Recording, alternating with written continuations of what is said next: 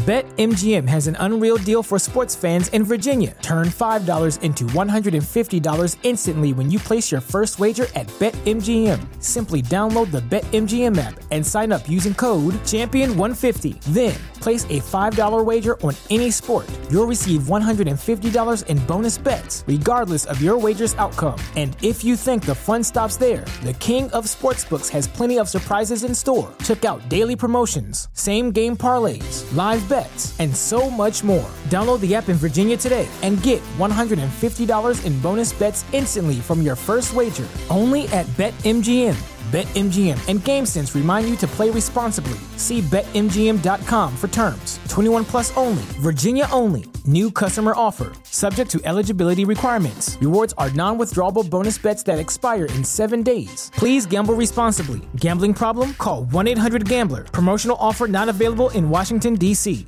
Questa puntata di Words on su Fantascientificast è presentata dalle caramelle Carcan.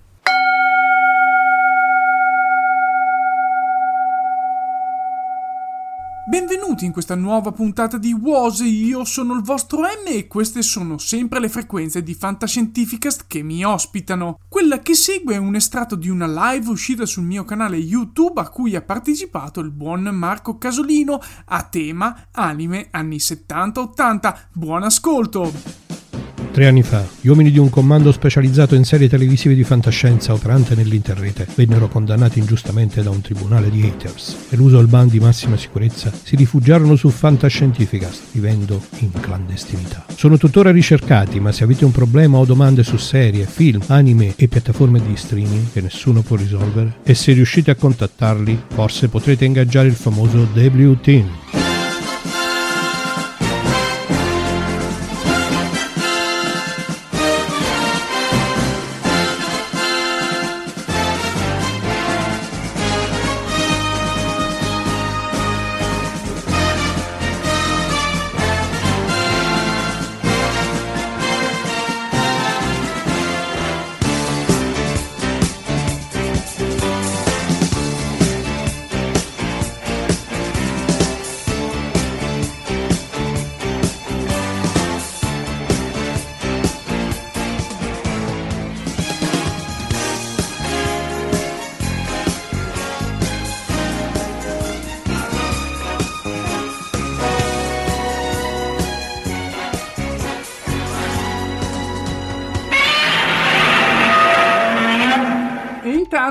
vedere come sta andando il eh, sondaggio su quale anime anni 70-80 eh, si preferisce. Chi non ha ancora votato c'è il link in descrizione. Sta stravincendo con 17 voti Conan il ragazzo del futuro. Poi abbiamo ovviamente UFO Goldrake a pari merito con il sempre più dimenticato Gricon.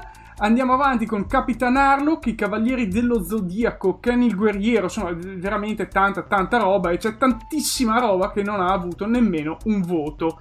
Ma in effetti poi vabbè, vedremo come andrà a finire questa, alla fine di questa diretta. Quindi hai detto di partire da Goldrake, quindi parto direttamente da UFO Robot. Ecco qua che metto l'immaginetta di UFO Robot. Allora, parti pure Marco.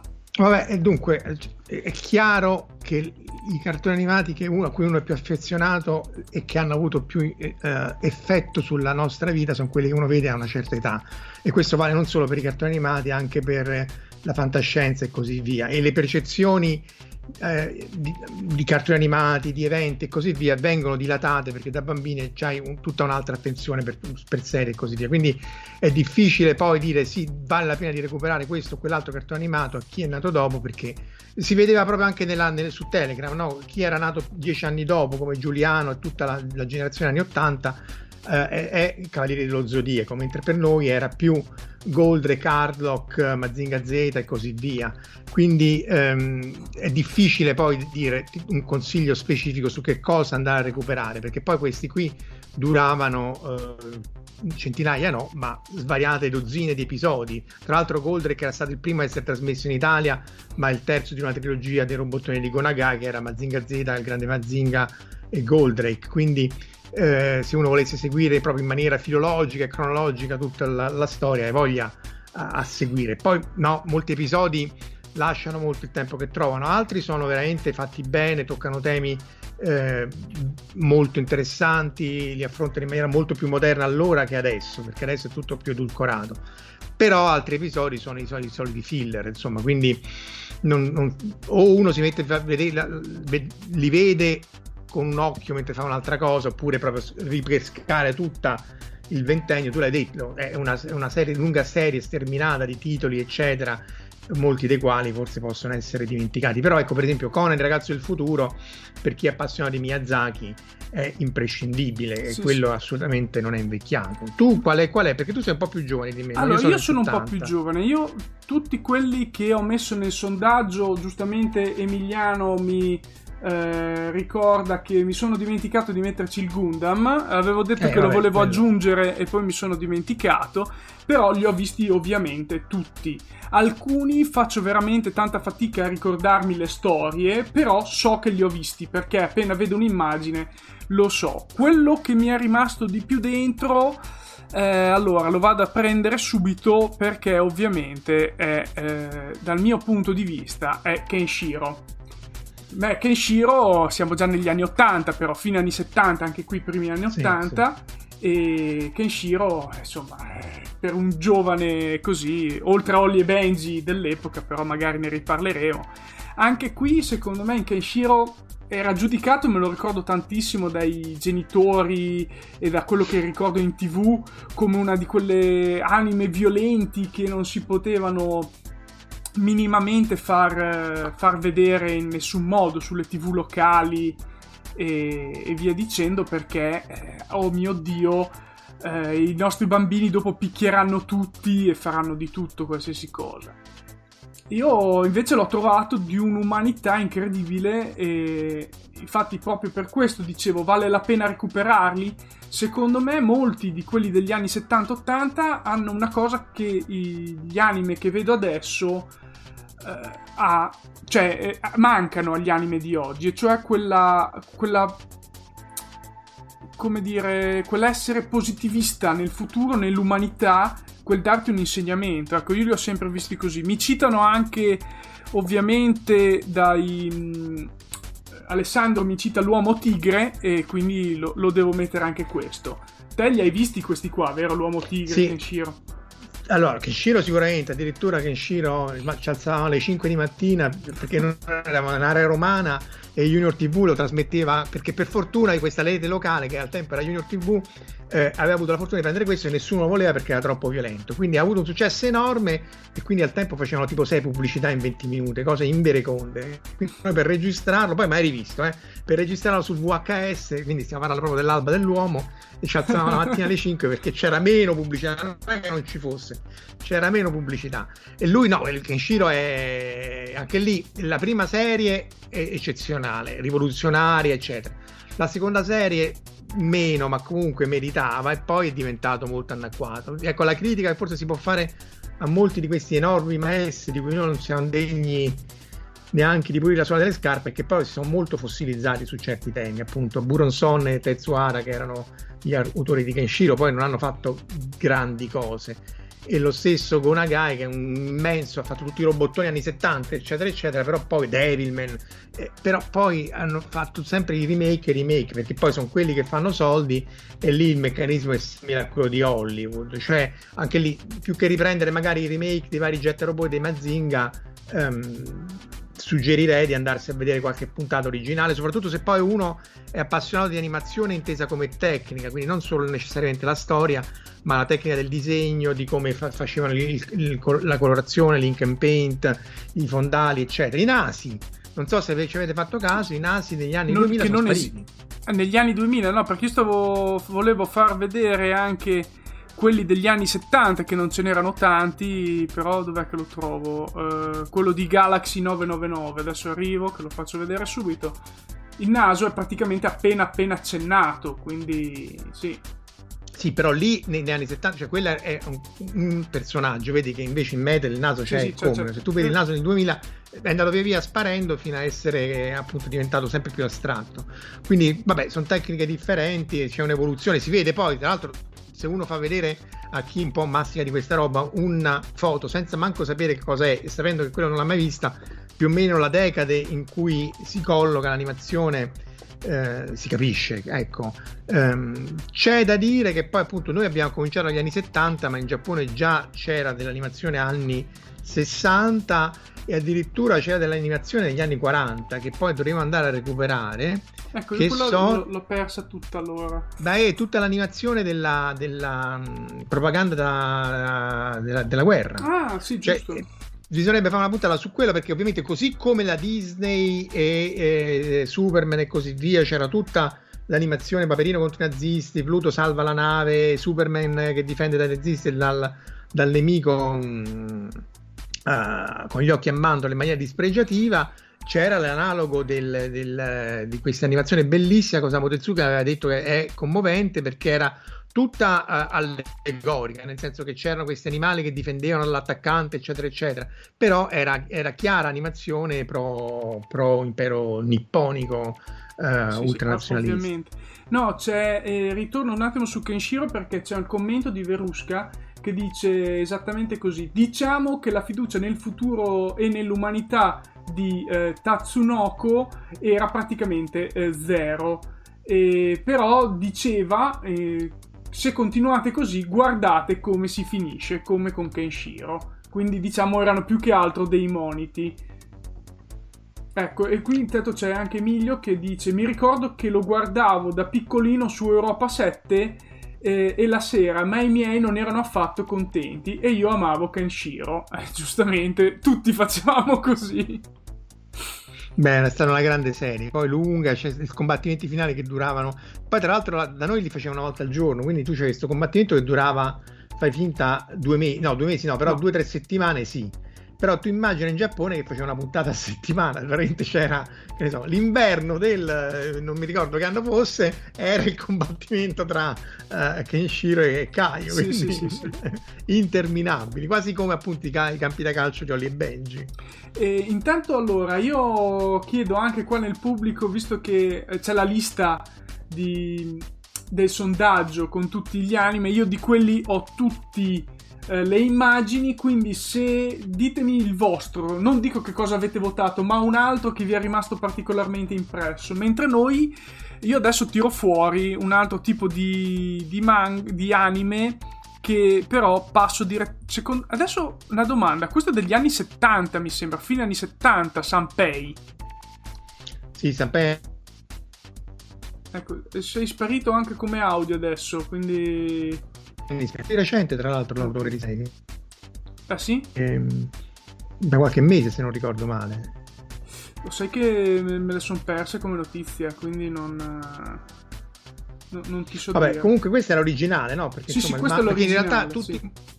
molto, molto molti, di, quasi tutti questi cartoni animati nascono da manga, no? Perché l'iter è sempre eh, cartone animato, eh, ma, manga, cartone animato e poi film con, la, con le persone, che poi è l'antitesi, eh, il canto del cigno, che di solito non sanno recitare. E quindi in Giappone, come sapranno i nostri ascoltatori, sono manga di tutti i generi, la cucina, eh, gli scacchi, gli sì. shogi, la scienza, eccetera, eccetera. C'era quello sulla pesca che ha avuto successo. Tra l'altro i giapponesi si stupivano che ancora lo rivedevano ancora negli anni 2000, perché poi c'era sempre da noi localmente c'era TRE, ma dipende da altre parti d'Italia, comunque ritrasmettevano Sanpei e quindi si stupivano di rivedere questa vestigia del passato, perché poi in Giappone una volta che una, una serie è stata trasmessa non viene mai ritrasmessa, eh, non ha proprio alcun senso. Adesso ti racconto questa cosa qua, eh, praticamente cos'era il 2009, la prima volta che ci sono andato con uh, Fabio San uh, in Giappone, andiamo da te, o meglio, dove ero anche io l'anno scorso, cioè a Nakano, eh, ah, alla sì, Nakano sì. Broadway, e siamo andati al Mandarake a cercare appunto i fumetti originali in giapponese di Sanpei. Ci hanno guardato malissimo, veramente. Ma che cosa cercate? Roba vecchia quella lì, non ce l'ha nessuno. Beh, se c'è un posto in Mandarake, Mandarake sì. se vi capita di andare a Nakano, appunto è questa eh, centro di, di, che vendono tutta roba usata, ma sì, c'è sì. veramente di tutto. È una cosa pazzesca. No, Nakano eh, Broadway è bisogna... veramente gigantesco. Mm. Quindi sì, sì. E... No, no, cioè, lo dico, anzi, ci sono tanti diversi eh, negozietti tutti separati dove vai a vedere alcuni hanno solo gli action figure, altri solo i fumetti e via dicendo. È bellissimo, cioè ci perdi la giornata dentro tranquillamente. Stanno arrivando molto... Sì, è il portafoglio. Ah, ok. Eh, PH conferma che l'autore di Sanpei è morto qualche mese fa e io eh. l'avrei dovuto sapere, magari l'ho rimosso interiormente, ma... E, e via. Quindi stavo leggendo un attimo eh, ok, vabbè, andiamo avanti. Dai, qualche cos'altro che ti viene in mente a te? Aspetta, perché hanno detto anche Gricon. Aspetta, che lo vado a prendere. Gricon, grande Gricon, grandissima serie. E vabbè, questo però è il romanzo. Comunque, sì, sì anche questa serie anni 70 eh, che dire, eh, basata appunto sul, sui robottoni, anche qua la storia è un po' più complessa, ma insomma lo spirito è quello degli anni 70, lo spirito del robottone, anche perché poi robot, no, negli anni 70 c'era il robottone eh, indistruttibile, anche se veniva danneggiato comunque era il, il gigante, no? il, eh, sì, sì, prima sì. dell'evoluzione del Gundam, cioè il Gundam fece una rivoluzione perché poi lo, lo, trattò come macchina da guerra prodotta in serie, quindi quella fu una prima rivoluzione. Poi fu portata ancora più agli estremi con Pat Labor negli anni 80, che però a me non ha mai colpito più di tanto, un po' perché forse ero troppo vecchio, un po' perché era troppo noioso se vuoi, realistico, non memenate, però... Eh... Sì, ma Pat Labor non era dei primi anni 90, mi è sfuggito, ma perché forse lo guardavo io nei primi anni forse 90. Forse era fine anni 80, non lo so, però era, era l'ennesimo passo dopo il Gundam, infatti eh, appunto, di nuovo, dipende dalle, dall'epoca in cui sei cresciuto e l'età in cui cresci. Gli anni 70 era l'epoca dei robottoni, poi sì c'era Galaxy Express, c'era Star Blazers che poi in realtà era Yamato, c'era tutta una serie di cose, però è caratterizzata dal robottone. Se uno vuole proprio dire eh, l'anno 80, secondo me è caratterizzata dal Gundam e da un realismo un po' più ampio, nel senso appunto macchine che combattono, altre storie e così via. E, non so poi se, se, gli altri, che appunto gli ascoltatori lo condividono questa cosa o no, perché appunto poi se ci stanno i Cavalieri dello Zodiaco che sono appunto anni 80, eh, anni 90 è ancora differente appunto perché c'è ecco, questa, Nadia. Abbiamo... Questa immaginetta minuscola di Pat Labor eh, l'ho sì, trovata sì. al volo, quindi sì. Eh, no, è dell'88, quindi me l'ero dimenticato eh, anch'io. Sì, Purtroppo ci sono tante di quelle cose a cavallo tra l'una e l'altra che si fa fatica ecco, a, a ricordarsi. poi non è che è una, una discontinuità netta, ovviamente, perché, però, però, c'è un'evoluzione. Ecco, cose come il nuovo Tigre credo che siano impossibili a vedersi su Netflix o anche una versione avanzata di Netflix. No, perché appunto, sì, purtroppo... sangue a fiume di violenza. No, eh, sono cose che probabilmente oggigiorno sono totalmente fuori da, da certe, certe cose. Anzi, adesso Stavo, stavo, pensando che era arrivato Gundam e stavo andando appunto a prendere eh, un'immagine di Gundam se riesco a, farla, a prenderla al volo. Vediamo un po'.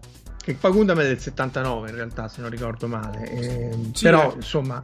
È comunque eh, abbastanza a cavallo anche lui, quindi sì. Sì, poi ha, ha, avuto una quantità di serie sterminata anche lì, con alti e bassi. Eccolo qua, il buon vecchio Gundam. L'ho ripreso. Eh, io cito sempre i side, che erano le colonie che sono i punti di Lagrange tra la Terra e il Sole, sono i punti semistazionari del, dell'orbita relativa, scusa, tra la Terra e la Luna, perché era tutto in orbita più o meno pseudolunare.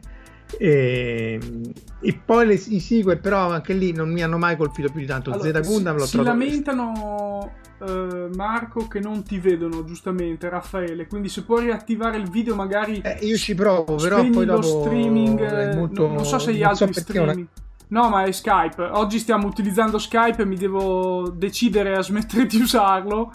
Però non va bene sulle dirette, l'avevo già testato, purtroppo tutto bene, allora poi vediamo se funziona. No. Sì, vai. Ci sei? Guarda, provo ad andare col, col 4G per vedere se per caso è meglio, eh.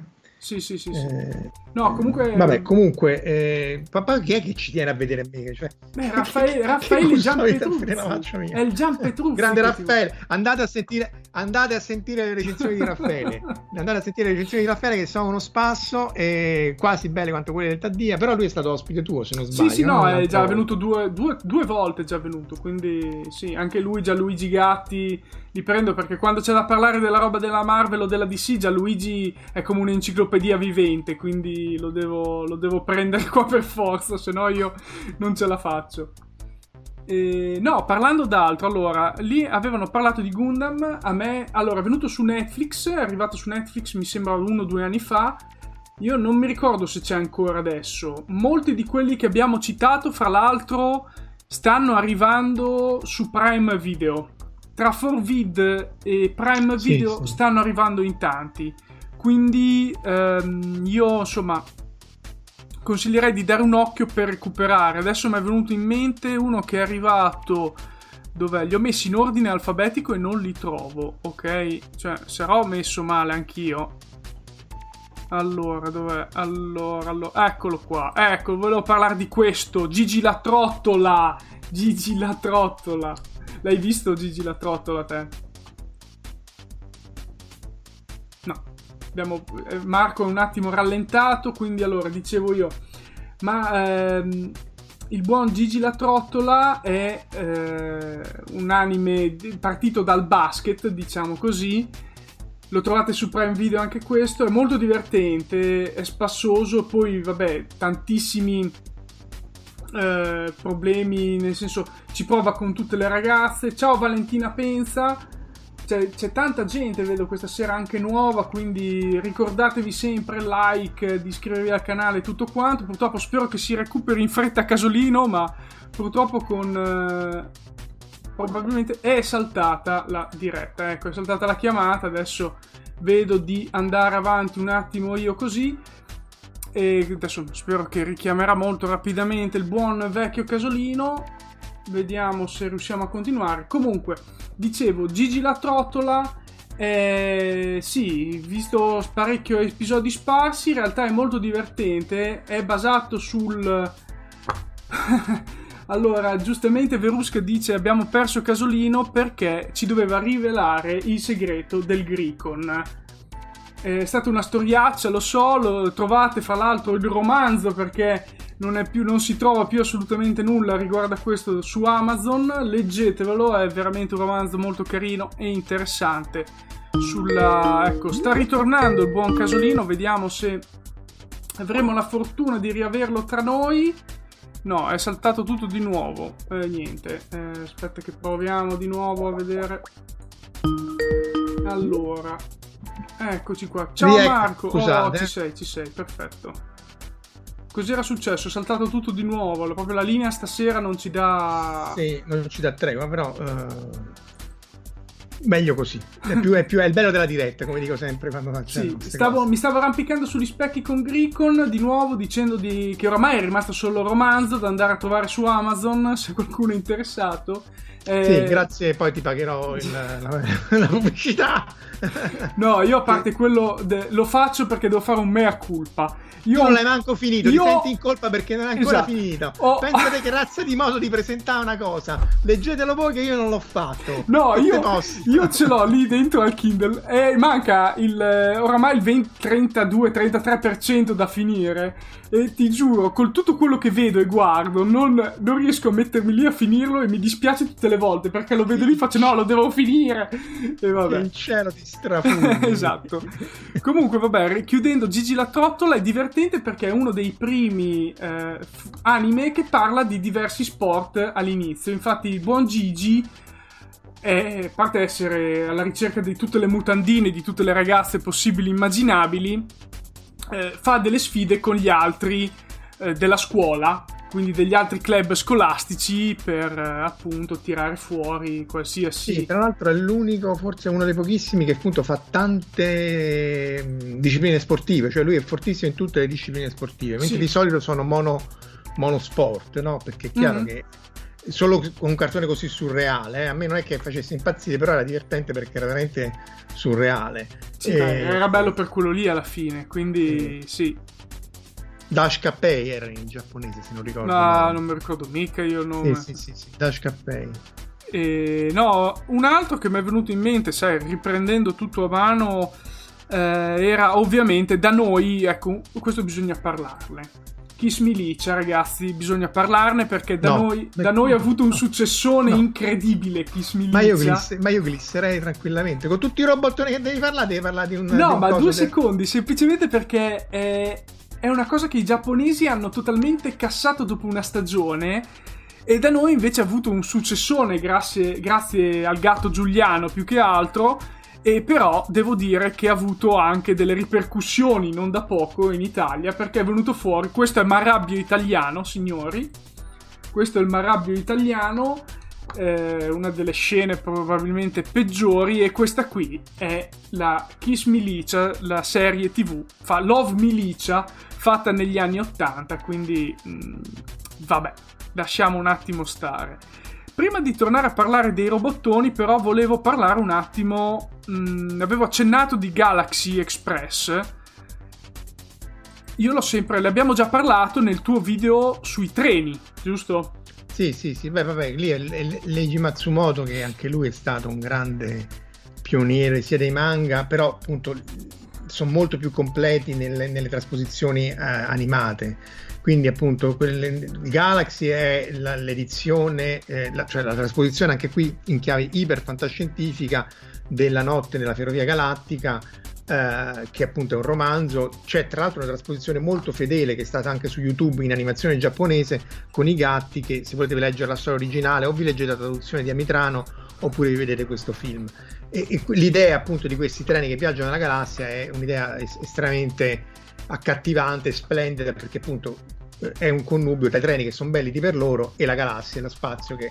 e quindi però quello anche lì eh, eh aveva questa cosa che eh, era un po' non assurdo ma insomma vanno, ogni pianeta aveva una caratteristica e ogni pianeta eh, Meta gli diceva guarda su questo pianeta non devi fare questa cosa una cosa non devi fare questa e lui per, sistematicamente andava a fare esattamente questa cosa quello che ci lasciava un po' Uh, sì, ma te, me... dicevi, oh, ti hanno appena detto che non lo devi oh, fare, oh, perché lo vai a fare? Cosa, una, cioè...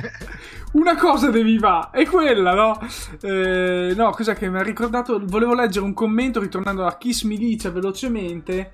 Valentina pensa, dice il trash più trash di quegli anni. Giustissimo, parole giustissime, quindi... Ah, credo che quello lì che tu hai nominato fosse proprio il fondo del... Sì, li hanno, li hanno raschiato veramente tutto. No, no allora no, però aspetta, fammi fare la difesa d'ufficio tanto per farla, perché in effetti lì fu un'operazione eccezionale, perché eh, fecero questa cosa completamente kitsch eh, più che trash secondo me è kitsch mm. ebbe un successo enorme nonostante la follia del, del, della cosa nessuno gli fece causa perché comunque anche lì al tempo Gundam fu copiato illegalmente cioè Gundam non uscì poi all'estero per molto tempo soprattutto in Italia perché fu preso senza pagare mai i diritti e quindi fu ritrasmesso senza che poi i diritti andassero alla, al tempo si chiamava Nippon Sunrise e poi adesso è solo Sunrise quindi poi ci fu, furono necessari decenni perché poi Gundam approdasse in maniera legale di nuovo in Italia e lo stesso per questa cosa, questo proprio. Poi, tra l'altro, c'era Cristina D'Avena che ha i suoi fan, ma noi già, già, da quando eravamo bambini ci dava fastidio, sia per il tipo di canzoni che per tutto. Non, cioè, bravissima persona, ma insomma. E, e, poi ci sarebbe da fare tutto il discorso sul fatto dei diritti delle canzoni che venivano tradotte e, e, e ricantate sì. per motivi di diritti SIAE. Quindi c'è tutta una serie di sottigliezze che, insomma, eh, anche per quando eravamo bambini, ecco, le sottigliezze della SIAE non c'erano ovvie ma eh, queste cose ci lasciavano abbastanza indifferenti. Intanto sto facendo rivedere l'aggiornamento del sondaggio, Conan continua a vincere, UFO Robot è, però è, è entrato al secondo posto, Gricon ah. è sceso al terzo, attenzione, è qui... Mi devo è... creare qualche account. Per votare. Eh, sì, vedo comunque Cani Guerriero sempre fermo a 4, i Cavalieri dello Zodiaco, chi è che vota i Cavalieri dello Zodiaco? Comunque, prima di arrivare ai Cavalieri dello Zodiaco volevo giustamente parlare, eh, proseguire, a dire il vero, da Spazio 19, eh, da Galaxy Express 999, proseguire sempre con lo stesso autore, disegnatore e via dicendo, passando perché a Capitan Harlock, perché ci fu anche un, uh, un incontro di Capitan Harlock su Galaxy, quindi anche sì, questo eh, è stato carina come cosa. Beh, l'universo, l'universo, di Matsumoto è abbastanza condiviso, senza troppa attenzione per la continuity, però appunto anche il pianeta delle macchine, la Lametal, che era quello della regina dei mille anni, che appunto si... Eh, infatti ce, ce l'ho anche lì, eh, ho anche quello, infatti ci volevo arrivare quando la trovo. L'unico, ma mi sa che l'avevamo detto queste cose, l'unico che non compare esplicitamente è Yamato perché lì ci fu una lunghissima diatriba legale tra lui e Nishizaki che peraltro morì cadendo da una nave che si chiamava Yamato, sembra finta questa storia, ma è vera. ma pensa e, e, e, quindi poi in realtà compaiono solo uh, Susumu Kodai e Yuki Mori, le, i due protagonisti di Yamato, però senza riferimento alle persone o, o, ai mezzi, mentre poi il resto più o meno si incontra anche Meraldas. Uh, Harlock, come dicevi tu, si, si, si, incontrano e si rincontrano. E quello tutto sommato, poi lì l'esperte è appunto è PH che li conosce tutti. Quindi... Allora, Emilio De, De, Salvo commenta: Un mio amico ha fondato un'orchestra da 50 elementi soltanto per suonare Harlock. ok, cioè per suonare Capitan Harlock. Vabbè, oh. Beh, allora c'è anche lì le musiche hanno un ruolo importantissimo. Eh, nel senso che eh, tutti i film di Miyazaki, un po' come Sergio Leone, eh, senza la musica, eh, que- quelle colonne sonore particolari perderebbero moltissimo.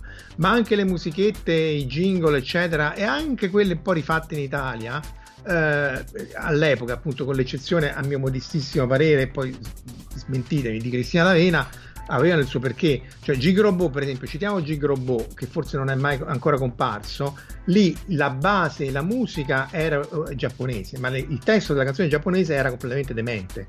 Il testo della canzone italiana era, era molto più costruito e molto più elaborato. Eh, il famoso giro di basso di Datan 3, cioè la sigla di Datan 3, seppur italiana, è secondo me superiore a quella um, giapponese che pure è carina, ma quella, quella, um, quella, appunto italiana è molto più costruita.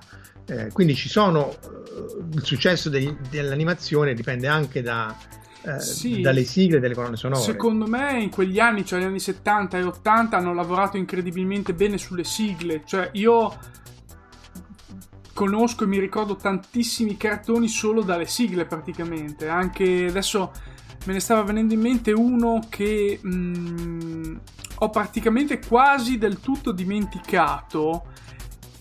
Questo me lo ricordo ancora, Cyborg 999. Ah, sì, sì, sì. Però la sigla... Shinomori. Sì, la sigla me sì. la ricordo benissimo ancora. Quindi, cioè, ce l'ho proprio stampata nel cervello. E sono... Un, il grande lavoro, ecco, uno che ho proprio totalmente rimosso, però la sigla me la ricordo, è Memole cioè, Memole, nome mio, io me lo ricordo, è una, una cosa del genere. Poi, fra l'altro, c'è anche un bellissimo, una bellissima curiosità riguardo a questa cosa qui. Una professoressa alle superiori, tra di noi studenti, la chiamavamo appunto Memole perché era un po' piccolina. E c'era uno show di Natale nostra, delle nostre suore superiori e l'hanno proprio messa la sua foto di questa professoressa con la canzone. Io ti lascio immaginare che cosa successe a livello di interrogazione a quelle persone che hanno deciso di fare quella scelta. Però non, non era offensivo, immagino, cioè era un po' goliardico. Goliardico, ma, non... ma loro, eh. lei se l'è presa e li ha interrogati, eh. non ha proprio, li ha bastonati pesantemente. Vabbè, però, stacci. Sì, sì, sì. E poi, a Roma si dice stacci. Stacci, a un certo punto. E sempre parlando di cose totalmente italiane, devo mettere Pollon che cos'ha Pollon di totalmente italiano? Ah, la polverina, la polverina, eh, ragazzi. Sembra talco, ma non è, serve a darti l'allegria. Questo nella versione giapponese ovviamente non c'era. Eh, la si capisce da grandi, però è veramente stata geniale secondo me. Anzi, mi domando come mai la censura non se ne sia resa conto all'epoca. No, ma certe cose passavano. La censura c'era, però la censura viene dopo su Mediaset, che al tempo era la, insomma, le reti di Berlusconi ma eh, originariamente ce n'era poco niente di censura, anni 70 zero, comincia più ah, verso gli anni 80, uh-huh. quindi eh, queste cose qui passavano tranquillamente, non, non, non, non, c'erano questi problemi che poi sono venuti dopo. Poi dopo sì, è chiaro che però eh, io capisco pure che se tu, poi a parte c'è questa follia del Moige, tutta una serie di idiozie, però è chiaro che se tu devi farle passare in mainstream alle, alle 4 certe cose potrebbero dare alcune perplessità. Però appunto molta della censura, molti dei cambi erano legati anche a motivi di copyright e motivi di, di, di, di, gestione economica più che di prote- proteggere le anime dei giovani virgulti che poi a quanto pare tutti questi danni cartoni animati non hanno fatto oppure sì allora io stavo guardando che sono già le 10.05 oramai 10.06 e tu avrai la diretta alle 10.30 quindi devo un attimo stringere perché se no no no tu vai ah. allora tu vai io, io staccherò verso il 20, 20, verso il 20 così con Omar facciamo un minimo di scaletta però sì. tu poi no no io, io, vado però dicevo eh. era per chiudere il discorso con te e quindi volevo mettere dentro un attimo anche Capitan Futuro secondo me Uno... ah bellissimo quello, quello, quello, è space opera classica Edmond Hamilton sì. quelli si è basato sui romanzi di Edmond Hamilton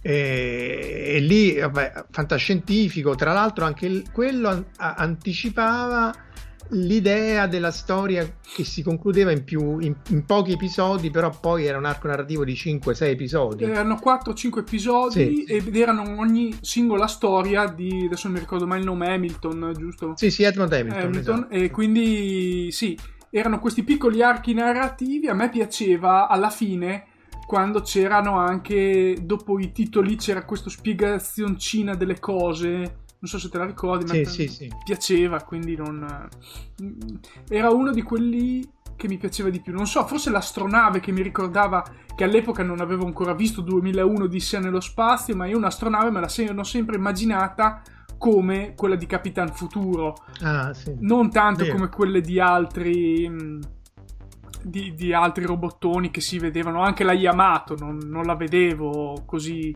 astronavona. Beh, la nave, la Yamato, a parte sì. è molto diversa dalla nave vera e propria, perché la nave era molto più larga, perché i cannoni se no non potevano sparare, però eh, vabbè, lì è la, è la trasposizione di tutti i mezzi terrestri in, in, chiave appunto spaziale, quindi nave antica, quella di Harlock, il treno, la nave da guerra, eh, la Yamato e così via. Ehm, quella di Capital Futuro. Non avevo mai pensato alla, all'analogia con la nave della Discovery di 2001. Effettivamente, sì, hanno. Bravo. Eh, sì. Mm.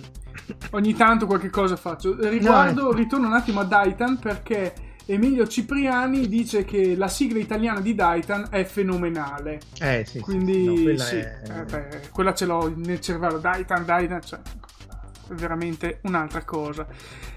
E non abbiamo parlato di Gonagai e secondo me, visto che ho anche il fumetto qua sopra di Gonagai, uno dei migliori è Devilman, assolutamente. Io ero affascinato da Devilman perché era il diavolo, cioè lui impersonava il diavolo, veniva dal mondo dei demoni, però era buono, cioè cercava di fare la cosa giusta perché si era innamorato di una tre. È una cosa che io... Eh, non lo so, ma sempre preso, cosa, cosa posso dire? Non lo so. Beh, Gonagai, a parte appunto i robottoni che avevamo citato prima, i, i, i Mazinga, i Jetta e, e i Goldrake, appunto ha fatto questo qui, Devilman, anche tutta una serie, Violence Jack, se non ricordo male, quindi insomma ne ha fatte di cose, però soprattutto nella gioventù, non so se PH mi può smentire, ma eh, poi dopo si è un po' ripetuto, comunque ha dato i diritti, ha detto me basta che mi pagate il mutuo alla Boris e va bene così. Però appunto la violenza e anche i temi che affrontava Devilman e i robottoni secondo me Gonagai è stato un po' eh, il portabandiera del concetto di robottone distruttibile o indistruttibile ma insomma del, come gigante appunto eh, sopra l'uomo. E, Stavo... poi gli altri so- hanno seguito ma insomma era lui. Stavo guardando se avevo degli altri robottoni eh, vediamo un attimo, vediamo un attimo. Direi che di robottoni, vabbè, eh, c'è Trider G7 che adesso lo metto qui. Che... Trider viene dopo Zambot. Trider viene dopo Zambot perché quello era Yoshiyuki Tomino che ha fatto anche Gundam e così via. Zambot, ecco, quello se vi capita recuperatelo perché è una serie di 26 episodi estremamente cupa, le bombe umane, no? Che sì. a un certo punto, insomma, tutta Dovrebbe una esserci su Forvida ancora, quindi nel caso. Eh, molta roba l'hanno anche rimessa, rimasterizzata in altissima risoluzione su YouTube legalmente, credo, alcuni episodi. E se la rivedete masterizzata in Blu-ray per, su YouTube fa impressione come sono brillanti i colori e le, e le, cose. Zambot è molto violento e quindi poi fa, finito Zambot, che insomma eh, il finale è molto me- media assolutamente hanno detto sì, vabbè, però un po' pesante, facciamo una cosa un po' più leggera, in cui appunto il trader era questo ragazzo Takeo Vatta che eredita il robot uh, della ditta uh, dal, dal, padre che è morto, il pilota che sta alle elementari. E, e, lì è simpatico perché magari l'aspetto commerciale, l'aspetto della caixa, della piccola ditta giapponese da noi non si capiva, o comunque io l'ho capito molto dopo, perché appunto c'è questa piccola ditta specializzata, in questo caso con robot, però le dinamiche, la struttura sociale anche a scuola eh, descrivono bene sia l'aspetto scolastico che l'aspetto della piccola ditta privata che ha, problemi economici e così via. Loro eh, devono andare alla ditta più grande, però non hanno i soldi, quindi non prendono il taxi, arrivano fino a vicino alla ditta, poi prendono il taxi perché poi facciamo brutta figura per, per, arrivare a piedi, quindi devono scendere col taxi. Quell'altro dice non sparare troppi missili costano troppo. Allora, eh, è vero, questo me la ricordo. No, eh, volevo accelerare un attimo sui robottoni perché di Gigrobone abbiamo già parlato velocemente, però forse è il caso di aggiungere qualche cos'altro. Poi ci sono eh, gli ultimi, i top, i vari Mazinga di cui bisognerà parlare. Quindi allora, Gigrobot io questo me lo ricordo non tanto bene, a dire il vero. Cioè, l'ho visto l'ultima volta, ormai sono passati più di 25 anni, quindi... Ma Gigrobot anche all'epoca fece la sua... Perché appunto, ripeto, io essendo anni 70 me li sono viste e all'elementare, quindi parlando del 77-78, era famosissimo.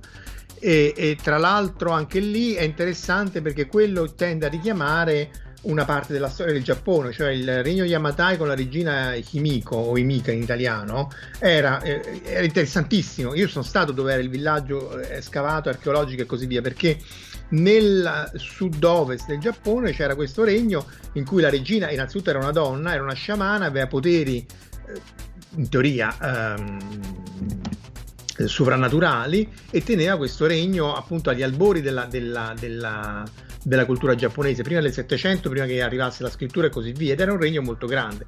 C'erano queste sta- i mostri a Niwa, perché sono queste statue a Niwa che si possono trovare, viste immagino al museo di Tokyo, queste in terracotta che sì. sono i mostri. Comunque c'è eh... anche Fabietto, ma c'è anche Fabio San che ti saluta, quindi... Ciao Fabio.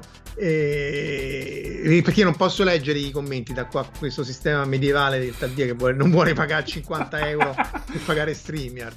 Eh, però sì, que- quella è interessante perché lì metteva la campana di bronzo, che è un altro elemento archeologico estremamente importante nella cultura del Giappone. Anche lì eh, questi elementi, poi è paradossale perché poi ci ritroviamo, così come eh, una mia a- amica diceva della sorella che tutte le ragazze di una certa generazione avevano un picco di cultura alla rivoluzione francese perché si vedevano le di Oscar e noi abbiamo tutta una serie di micro picchi di, di storia o cultura giapponese legati alle varie serie che poi ci hanno più o meno appassionato eh, a, a, appunto a seconda dell'età.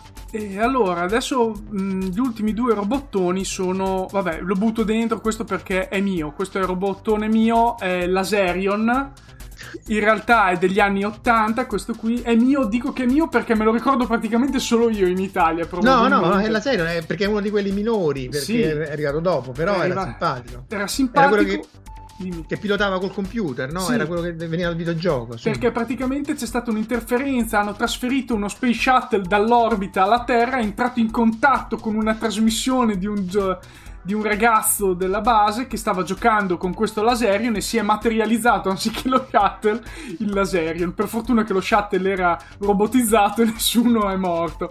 Assurdità Però, in sì. libertà, comunque sì, sì, sì. Ma sono sì. tanti, c'è Golion che poi è stato uh, gambizzato in Voltron, c'era Daltanius, eh, che era, che era quello dei, robot, dei, dei, leoni, perché in realtà volevano usare quello per fare Voltron. Mi ha detto dammi quello con i leoni e gli hanno mandato per errore con l'AIO. Vultus 5. Vultus, ah, poi la trilogia, appunto, Vultus 5, eh, Combatter e il terzo di questa trilogia, tutti uguali, tutti e tre uguali. Eh. Sì, sì, si sì. vedono, però appunto quelli per esempio a me non avevano colpito più di tanto, però i 5 robot agganciabili. Ecco, questi, eh... questi sono, questo è Voltron, l'originale, perché hanno fatto anche Voltron, insomma. Sì, No, vabbè, ma anche l'operazione Voltron, così come l'operazione eh, Macros Robotech, di cui poi dovremo parlare un'altra volta, secondo me non erano del tutto negative, perché in qualche maniera devi, è come Yamato, no? che in, in, America arriva come Star Blazers, perché comunque parliamo degli anni 70 ed era pochi anni dopo la seconda guerra mondiale, quindi non è che poi eh, usare il simbolo, sì, forse sì, della, della, della, dell'ammiraglio della flotta giapponese per fare un cartone animato e quindi gli avevano cambiato nome, la chiamavano Largo e così via. Quindi queste trasposizioni si sì, stravolgono, però è chiaro che ah, permettono anche poi a un pubblico più vasto di farlo conoscere e poi magari il pubblico ritorna indietro e si va a vedere l'originale com'era. Eh, la storia di Robotech è molto più complessa di come era la singola Macross eh, e sì. le altre due erano minori. A proposito di Macross, bisogna dire che po- la notizia di questa sì. settimana che probabilmente riusciremo finalmente a vederlo di nuovo in Italia perché è finita la diatriba tra la parte americana e quella giapponese, quindi forse si potrà rivedere il Macross originale e il Robotech che, a cui noi siamo abituati perché alla fine dal Macross hanno preso eh, Macross e altri due di cui mi dimentico sempre i nomi hanno fatto Sa- da noi Robotech hanno... Cross, però mi devi studiare a dia, eh? non mi puoi venire impreparata le lezioni eh, eh, li ho letti eh. prima la mia mente non... Southern Cross e Mospiada Genesis Climber Mospiada e Southern Cross allora pro... la cosa comica è che su Rete 4 iniziarono a trasmettere Macross da noi nella primissimissima versione trasmisero Macross ah, sì? nella versione originale. Io andai nell'86, stavo da un mio zio d'America, proprio come nelle storie, e andai a una convention in cui incontrai Carl Masek, che al tempo aveva già trasmesso tutto. E mi disse: Guarda, che voi state vedendo Macross, robot che infatti arrivò molto più tardi eh, da, da, da, noi.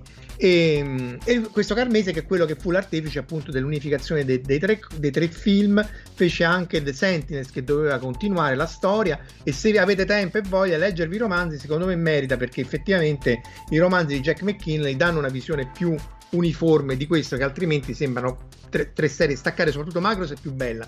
Le altre due sono secondarie soprattutto Mospiada ha un ottimo mecha design ma i personaggi lasciano un po' a desiderare. Però la visione di Unone la visione che poi Mesek morì molto giovane.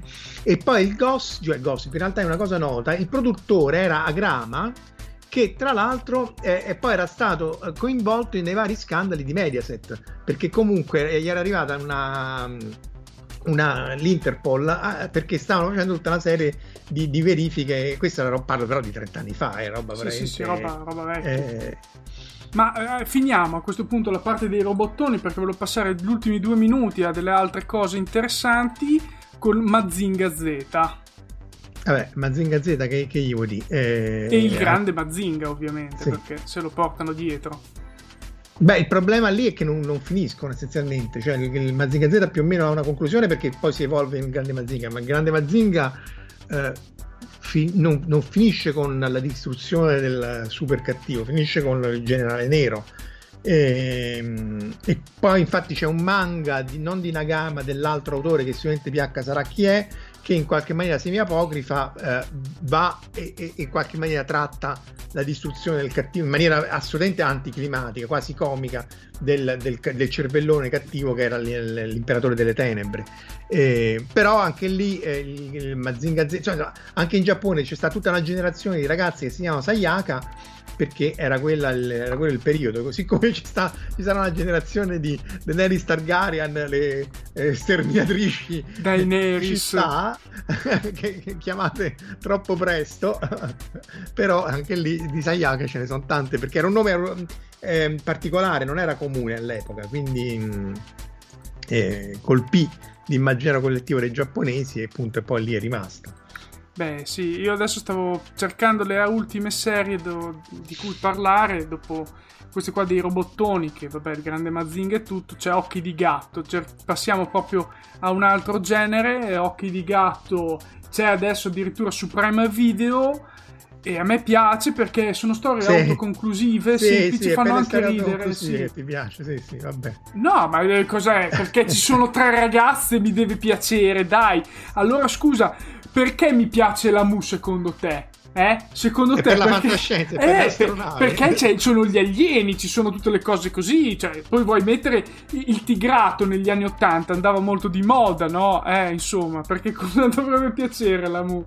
ecco, la Mu eh, è appunto uno degli altri cartoni che ha fatto storia per vari motivi. Fa, fra l'altro tutti, tutti noi volevamo menare a Taru Morobo, Moroboshi perché è veramente una cosa indegna quel povero ragazzo. Che... La dimensionalità di Lamu secondo me è rimasta eh, in senso positivo, eh? sì, sì. mai più raggiunta nelle altre opere di Rumiko Takahashi, perché Ramma anche lì per motivi di età poi non mi ha fatto mai ridere quanto Lamu. Eh, forse perché appunto il protagonista era serio, non demente come Ataru Moroboshi e così mm. via. E anche quelli successivi li ho trovati, sì, be- belli ma minori mentre la Mu eh, era veramente l'apoteosi del, del, demente, di quel minimo ammiccante, minimo, non dico erotico perché sarebbe ridicolo, però che poteva passare in Italia all'epoca e, e, e poi appunto la parte fantascientifica c'era e permetteva di spaziare in maniera molto ampia. Lei è molto brava, anche lì nella chat di Telegram mi hanno detto che forse il meglio lo dava nelle, nei racconti brevi, però appunto. Eh sì, probabilmente sì. L'ultimo chiudo a questo punto, poi ti lascio andare con Lupin the Third. Vabbè, anche lì Monkey Punch che io sì. E, eh. Anzi, no, no, devo chiudere con un altro, è vero, che sta vincendo il sondaggio, che non abbiamo ancora parlato, è vero. Eh, Fabietto dice a me piaceva Occhi di Gatto, comunque anche lì eh, Monkey Punch purtroppo anche lui è morto, credo che Lupin sia una delle cose più belle dell'animazione sì, giapponese sì, sì. di sempre. La prima stagione, i primi, i primi otto episodi fra l'altro sono bellissimi e c'è da ricordare che nei primi 20 episodi almeno 5 o 6 li dovrebbe aver fatti Miyazaki, che poi ha alcuni... fatto anche il castello di Cagliostro. Dunque, lui, allora, non, non, non, credo che sia la prima serie, credo sia la seconda. E, e, e il due, due, episodi sicuramente ha, ha, ha, no, no, fatti... avevo verificato è la prima stagione. La prima, sì, sì, perché prima. C'è, c'è, il robot di Lapiuta in una puntata di Lupin e c'è l'Albatros, il, l'aereo gigante mm. Eh, di, di, Conan, il ragazzo del futuro, sempre una puntata di Lupin in cui lui, Lupin è Zenigata, si mette a distruggere l'aeroplanone esattamente così come Conan e il capitano Dace, se non ricordo male, fanno per l'aereo de, di Letka, che era il cattivo di, sì. di appunto. E quindi, visto, di, che, di... visto, che, l'hai citato, perché Lupin c'è su Prime Video e io vi giuro che lo guardo ogni tanto la mattina quando faccio colazione, mentre preparo la roba, lo metto in sottofondo e lo lascio lì come un bambino troppo cresciuto. Bella anche lì l'animazione, vedetevi, la, a parte le storie, cioè, a parte che c'è una rozzezza nella storia che è veramente è bella perché non è raffinata, ma anche l'animazione e è molto simile al fumetto originale. Il fumetto originale è uno strip tipo quelle di Handicap, strip di alla Dilbert, cioè uno strip molto veloci, comiche, assolutamente surreali. Le serie sono molto più costruite come, come storia, però la prima stagione appunto ha una rozzezza e una freschezza che poi si andrà a perdere perché appunto hanno fatto un miliardo di film, serie e così via. E prima di passare a Conan, volevo appunto far vedere Yattaman, che me lo suggeriscono, mi sono dimenticato anche quello. Eh, Fabietto suggerisce anche: Io sono diventato ingegnere grazie a Yattaman. Volevo costruire i robot. Grande La serie dei, dei Time Bokan, insomma, però questo i Time Bokan della Tatsunoko, cioè del Tatsunoko sarebbe il cavalluccio di mare, che è il simbolo mm. che facevano anche Polimar, Kiashan e così via. Esatto. Eh, su questi Marco io ti lascio. Sì, allora io vado avanti con Conan due, su, eh, due, e poi cose. ci rivediamo tra qualche minuto quando, quando, volete sull'altro canale facciamo appunto Gagari nella fantascienza sovietica. Sì, io, io chiudo abbastanza rapidamente. Sì, sì, va bene. Finisci per le 11. Grazie a tutti e ci vediamo tra poco. Ciao. Words on Streaming è una rubrica aperiodica ospitata da Fantascientificast e realizzata in ogni sua parte da Marco Taddia. Potete trovare Marco sui principali social network cercando Marco Taddia, tutto attaccato, sul canale Telegram MTI e sul sito marcotaddia.net, dove potete anche sostenere il progetto con una donazione.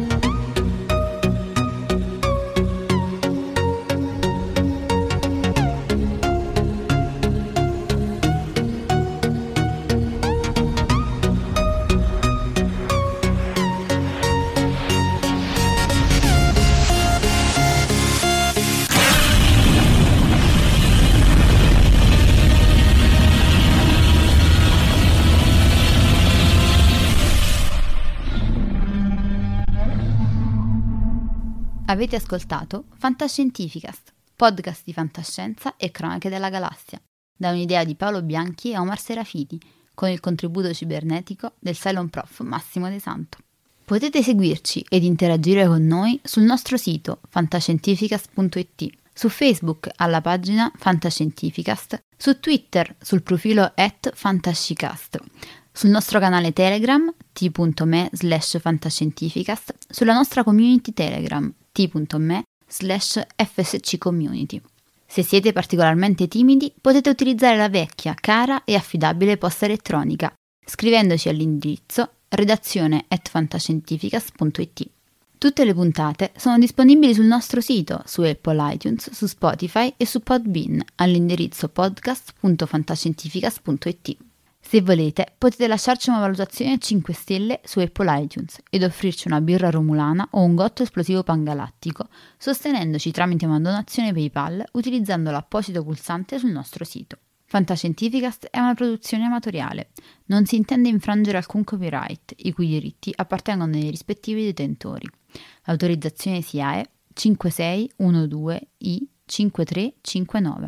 Nessun byte e nessun tribolo sono stati maltrattati durante la produzione di questo podcast. Alexa 4 e l'equipaggio di Fantascientificast vi augurano lunga vita e prosperità e vi danno appuntamento alla prossima puntata lungo la rotta di Kessel. What's so special about Hero Bread's soft, fluffy, and delicious breads, buns, and tortillas? Hero Bread serves up 0 to 1 grams of net carbs, 5 to 11 grams of protein, and high fiber in every delicious serving. Made with natural ingredients, Hero Bread supports gut health, promotes weight management, and helps maintain blood sugar.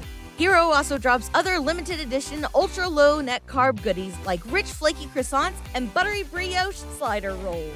Head to hero.co to shop today.